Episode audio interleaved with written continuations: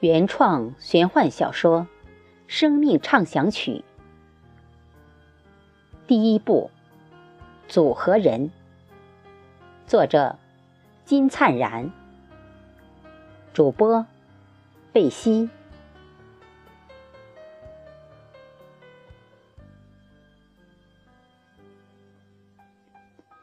来日见，这次体检被医生判了个半死。眼睛深度白内障，脉搏二十多次，弱的只有普通人的三分之一。更可怕的是，原来被误诊的缺钙疼痛，实质上是身患骨癌。来日见是个用分钟计算字数的码字一族。医生扬言：“如果来日见继续只关注码字数而置病情于不顾，只能活个半年多。”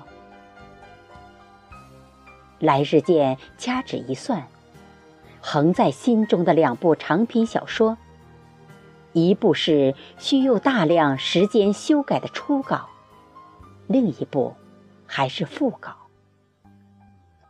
完不成出版社的签约事小，心愿未了，匆匆离世。到了阴间，也不得安生。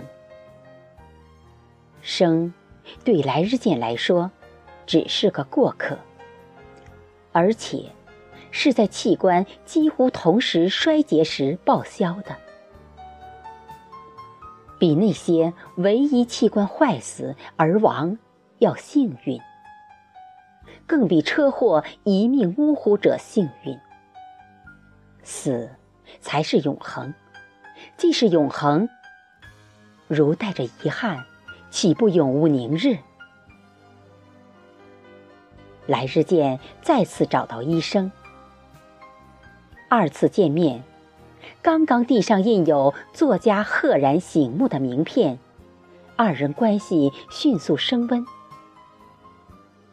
来日见，是在山间红日，华灯初上，这座古城真正散发出光彩的时分，来到医院的。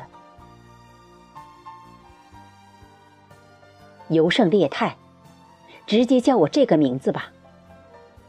血色残阳中，接见重量级的病人，医生恍惚红日喷薄。气象万千，跳跃而至。这个地球就要发生颠覆性的变化似的。世人都知道，他已经不堪重负了。医生在他书房间上毕恭毕敬写出的四个字，灼灼生辉。来日见，看出笔锋中。蕴含的深意后，刚想张口，目光如炬的尤胜烈太立马单指捂嘴。意会吧。